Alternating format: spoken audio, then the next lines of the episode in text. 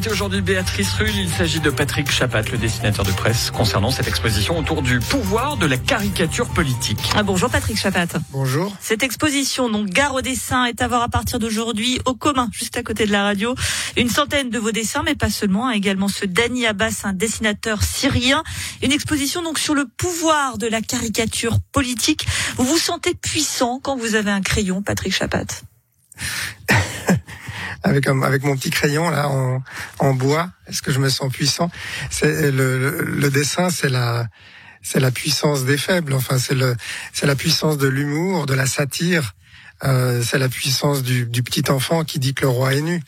Donc euh, cette puissance-là, oui, c'est une grande puissance. D'ailleurs, euh, l'humour, c'est ce qui fait peur aux, aux machos, aux autocrates. Euh, ces gens qui aiment bien faire défiler des chars devant eux et, et, pensent, et, et qui ont un égo surdimensionné, qui pensent qu'ils ont tous les pouvoirs, eh ben, ils ont une peur panique de, du, du ridicule. Et souvent, euh, on le voit dans l'exposition, parce qu'on fait un petit tour d'horizon des, des, menaces sur la liberté d'expression et des menaces euh, auxquelles le dessin de presse est confronté dans le monde. Et on a Annie Abbas, qui est invité spécial, qui a dû fuir la Syrie en 2012 lors de la révolution pour un dessin qu'il a fait. Et donc un, un Bachar al-Assad, ce type de pouvoir panique quand il voit un dessin qui les ridiculise parce qu'on ne peut pas contrôler l'humour. Euh, le dessin de presse, on pense aussi forcément caricature de Mahomet, des caricatures que vous évoquez d'ailleurs dès le début de l'exposition.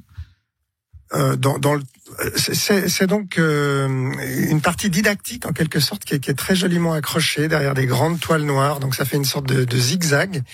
Et puis dans ce parcours, on parle de, comme je viens de le dire, du pouvoir. On parle aussi de la religion, qui est évidemment un thème très sensible, hein, la foi des croyants et puis le, et puis la mauvaise foi des, des dessinateurs et des humoristes va pas toujours de pair.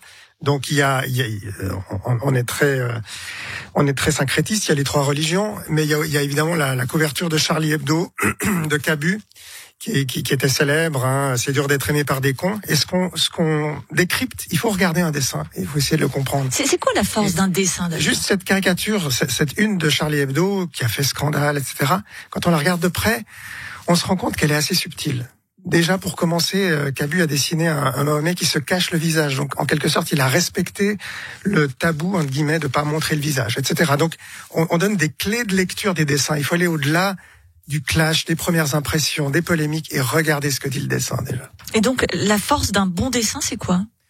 Bon, la force d'un bon dessin, dans cette expo qui est un petit peu votre expo privée, parce qu'elle est au 28 rue des Bains, donc vous traversez la rue en pantoufles et vous pouvez aller la visiter chaque jour. Ou en pyjama. Vous avez la chance de pouvoir chaque jour en découvrir des petits aspects, parce qu'il y a beaucoup à lire.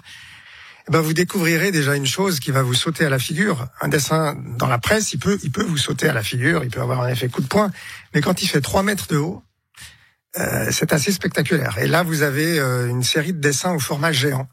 Et justement, on voit, on voit déjà le, le côté super punch, euh, point dans le ventre d'une image. Et surtout quand c'est une image, il y en a quelques-unes que j'ai choisies parce qu'elles sont intemporelles, sans texte, euh, universelles. C'est aussi cette force hein, de, de, sauter à travers les frontières, de pas demander un mot d'explication et d'être compris par les tripes avant même d'être comprise par le cerveau. Ça, c'est la force du dessin, c'est qu'elle court-circuite l'intellect et elle va droit au, elle va, elle va droit au ventre. Et après quelques millisecondes, on comprend ce qu'on a ressenti. En fait. Dans cette exposition, vous avez écrit un éditorial sur la liberté d'expression. Est-ce que ça existe vraiment la liberté d'expression, Patrick Chapat? On sait bien qu'on tout ne peut pas être dit.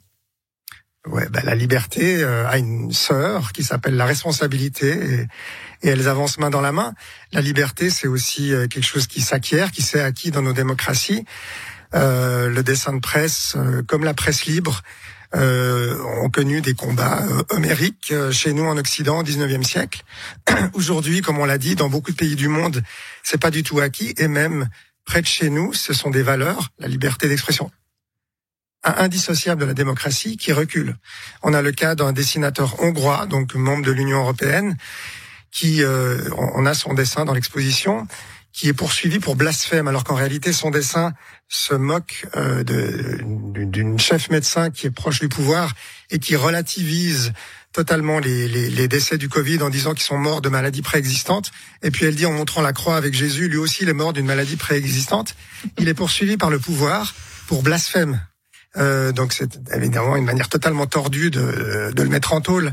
Euh, voilà, c'est ce type de d'abus euh, de pouvoir des autorités, de cette volonté de faire taire euh, les voix qui dérangent et qui disent en réalité la vérité. Il y a aussi un, un certain abus de la liberté d'expression pour certains, ou plutôt qui l'ont dévoyé. Par exemple, on pense aux réseaux sociaux, où, où certaines personnes, sous couvert de liberté d'expression, se permettent de, de décrire des insanités et sous couvert d'anonymat en plus souvent. Alors ça, c'est le, le, le, gros problème des réseaux sociaux qui fait aussi l'objet d'un chapitre, Gare aux réseaux sociaux, où l'on décrit euh, ce qu'on appelle poliment ces shitstorms, ces tempêtes médiatiques soulevées sur les réseaux sociaux par tel ou tel cas d'humoriste. Vous allez parler tout à l'heure de Claudine Barbet. Il y a eu des cas de dessin qu'on rappelle. Euh, Xavier Gors, qui sera à Genève en février pour débattre euh, au commun, euh, qui avait fait un dessin dans Le Monde et avec ses petits pingouins et, et, et, qui a été désavoué par la rédaction suite à une tempête médiatique sur les réseaux sociaux. C'est des campagnes bien orchestrées c'est des, c'est des groupes revendicatifs qui utilisent les réseaux sociaux comme un levier. Ils ont très bien compris, ils sont nés avec. Voilà, ils ont, contrairement à moi, ils sont nés avec Internet. Euh, moi, j'ai inventé Internet. Voilà.